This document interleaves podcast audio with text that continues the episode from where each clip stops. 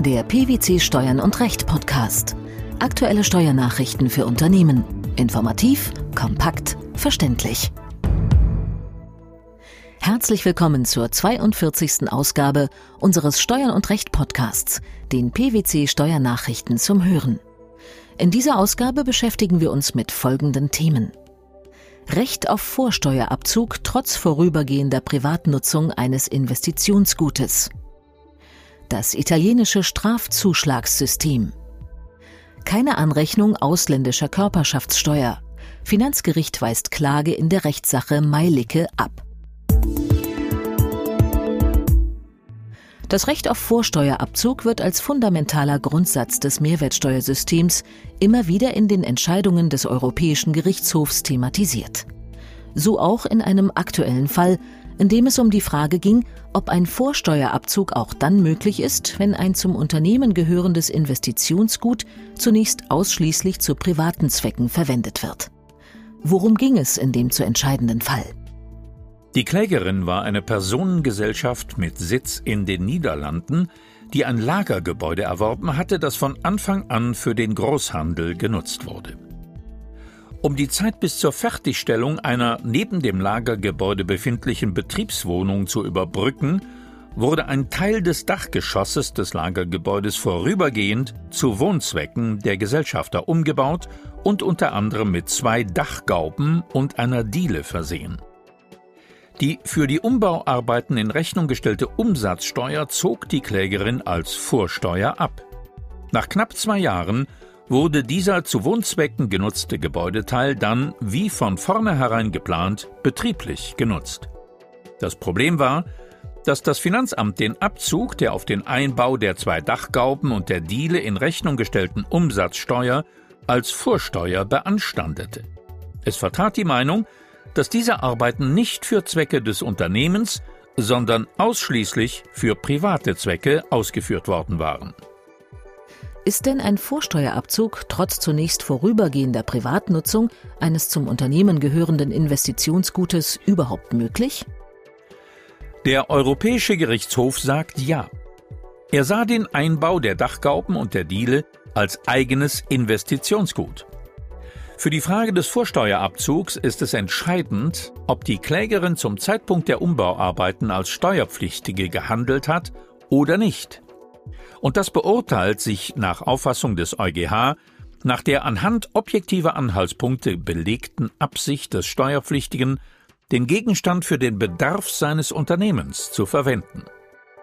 Zu diesen Anhaltspunkten zählen unter anderem die Art der betreffenden Gegenstände und der Zeitraum, der zwischen dem Erwerb der Gegenstände und ihrer Verwendung für Zwecke der wirtschaftlichen Tätigkeit liege.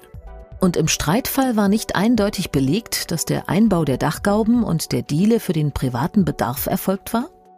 Nein, denn Dachgauben und Dielen können ja sowohl privat als auch unternehmerisch genutzt werden.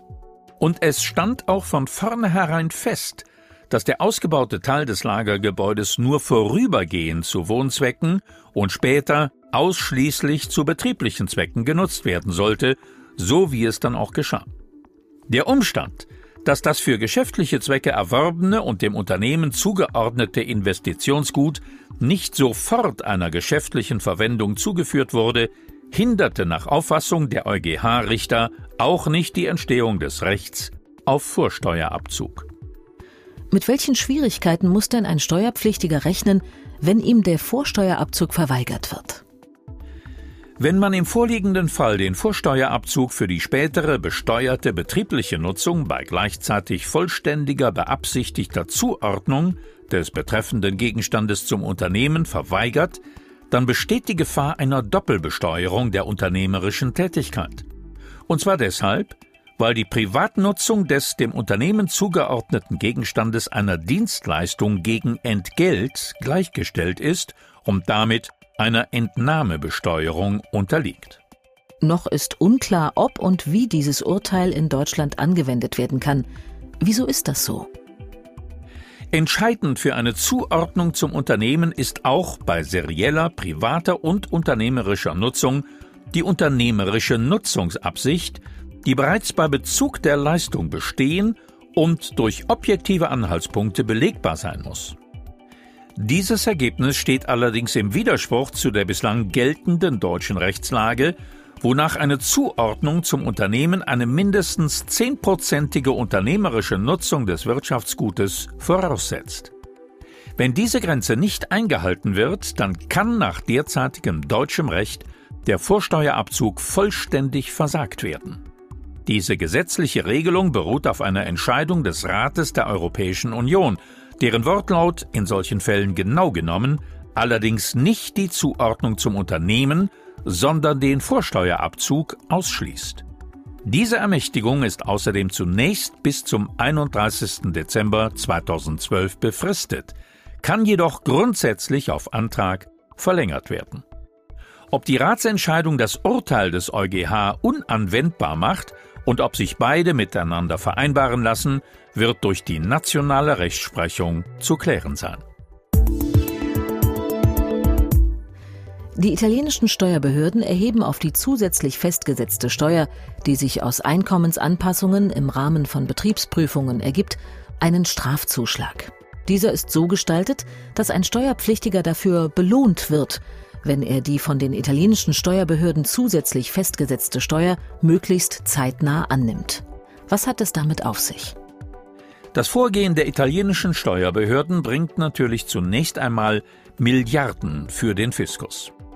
Wenn der Steuerpflichtige die Anpassungen innerhalb von maximal 90 Tagen akzeptiert, reduziert sich dieser Strafzuschlag auf ein Sechstel der zusätzlich festgesetzten Steuer. Wenn der Steuerpflichtige aber die Einkommensanpassungen der Steuerbehörden nicht akzeptiert und Rechtsmittel einlegt, damit die Sache in das Verständigungsverfahren nach dem Doppelbesteuerungsabkommen oder in das Verständigungsverfahren nach der EU-Schiedskonvention geht, erhöht sich die Strafgebühr automatisch auf 100 bis 200 Prozent und das zugunsten des italienischen Staatshaushalts. Darüber hinaus wird häufig parallel ein Steuerstrafverfahren eingeleitet, das, wenn es zu einer Verurteilung kommt, den Weg in das EU-Schiedsverfahren verschließt oder zumindest zeitlich hemmt, solange das Verfahren anhängig ist. Und was passiert dann genau? Wenn sich im Rahmen des Gerichts oder des Verständigungsverfahrens bzw. beim Schiedsspruch kein Ergebnis einstellt, das das ursprünglich erklärte Einkommen des Steuerpflichtigen in voller Höhe bestätigt, muss dieser einen Strafzuschlag von mindestens 100 Prozent entrichten, was zwangsläufig zu einer Doppelbesteuerung führt. Gerade im Bereich der Verrechnungspreise, wo die von den italienischen Steuerbehörden aufgerufenen Anpassungsbeträge häufig signifikant sind und daher vom Steuerpflichtigen oft nicht zeitnah akzeptiert werden können, stellt dieses Strafzuschlagssystem ein enormes steuerliches Risiko dar und führt regelmäßig zu Doppelbesteuerung. Aber gibt es denn nicht große Kritik an diesem italienischen System? Doch, natürlich. Denn obwohl die italienischen Strafzuschlagsregelungen sowohl bei grenzüberschreitenden als auch bei inländischen Fällen angewendet werden, liegt möglicherweise ein Verstoß gegen geltende EU-Prinzipien vor.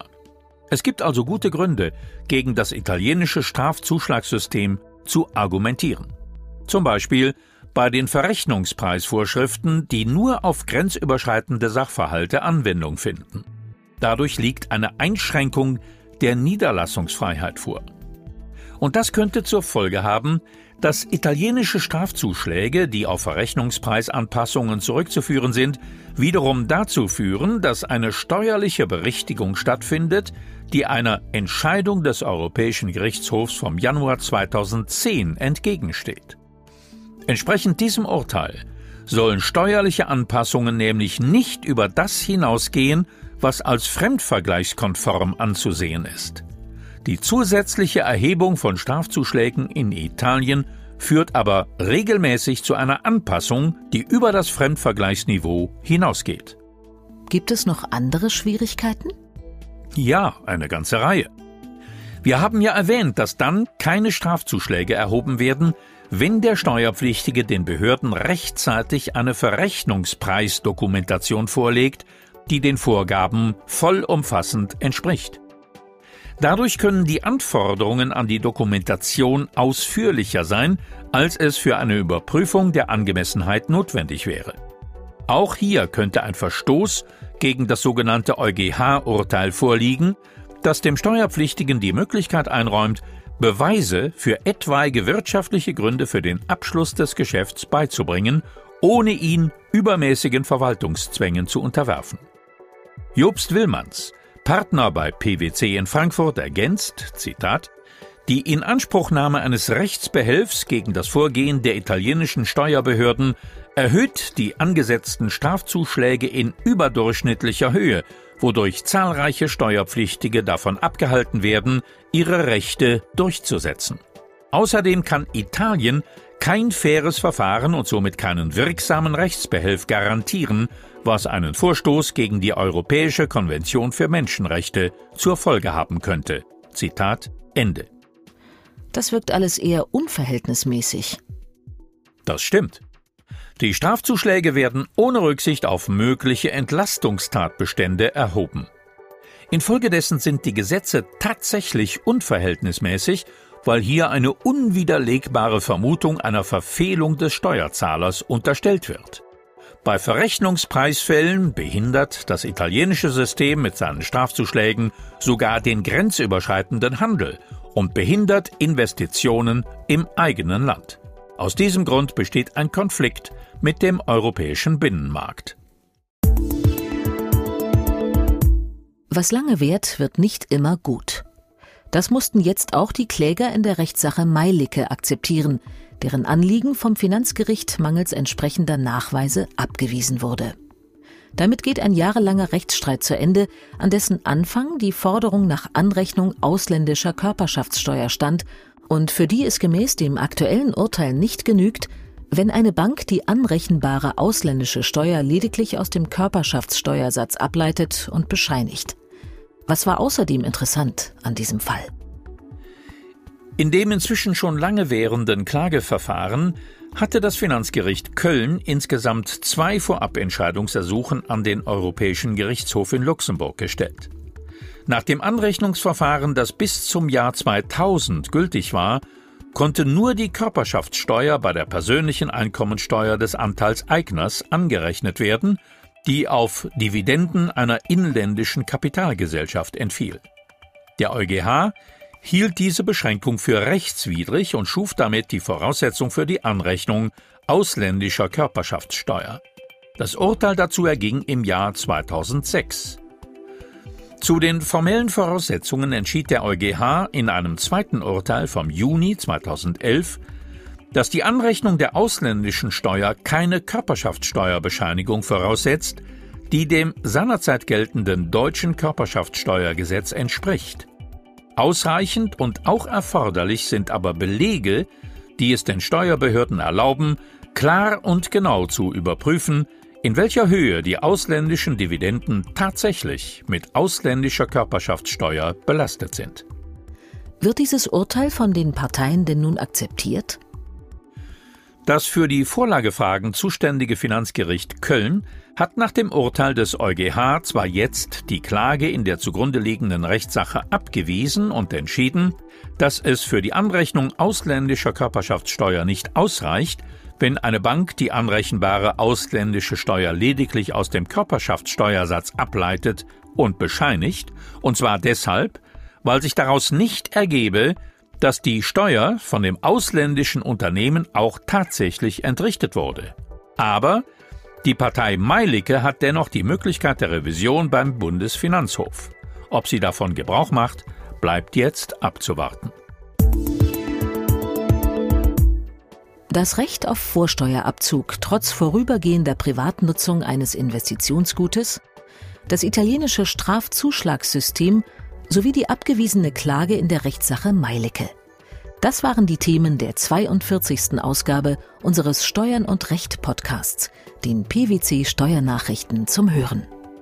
Wir freuen uns, dass Sie dabei waren und hoffen, dass Sie auch das nächste Mal wieder in die PwC Steuernachrichten reinhören. Steuerliche Beiträge zum Nachlesen finden Sie in der Zwischenzeit unter blogs.pwc.de slash steuern- und recht.